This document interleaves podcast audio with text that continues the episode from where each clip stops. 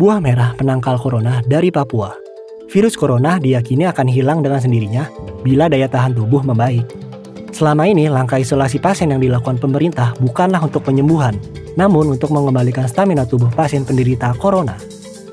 Mengutip liputan6.com, buah merah sering disebut sebagai multivitamin.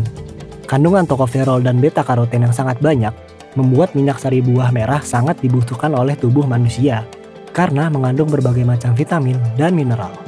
Bahkan sejak masa prasejarah, suku Dani di lembah Baliem telah mengkonsumsi buah merah dan labu koteka. Peneliti Balai Arkeologi Papua, Haris Roto, menyebutkan kedua buah ini selain untuk dikonsumsi sehari-hari, ternyata berfungsi sebagai obat.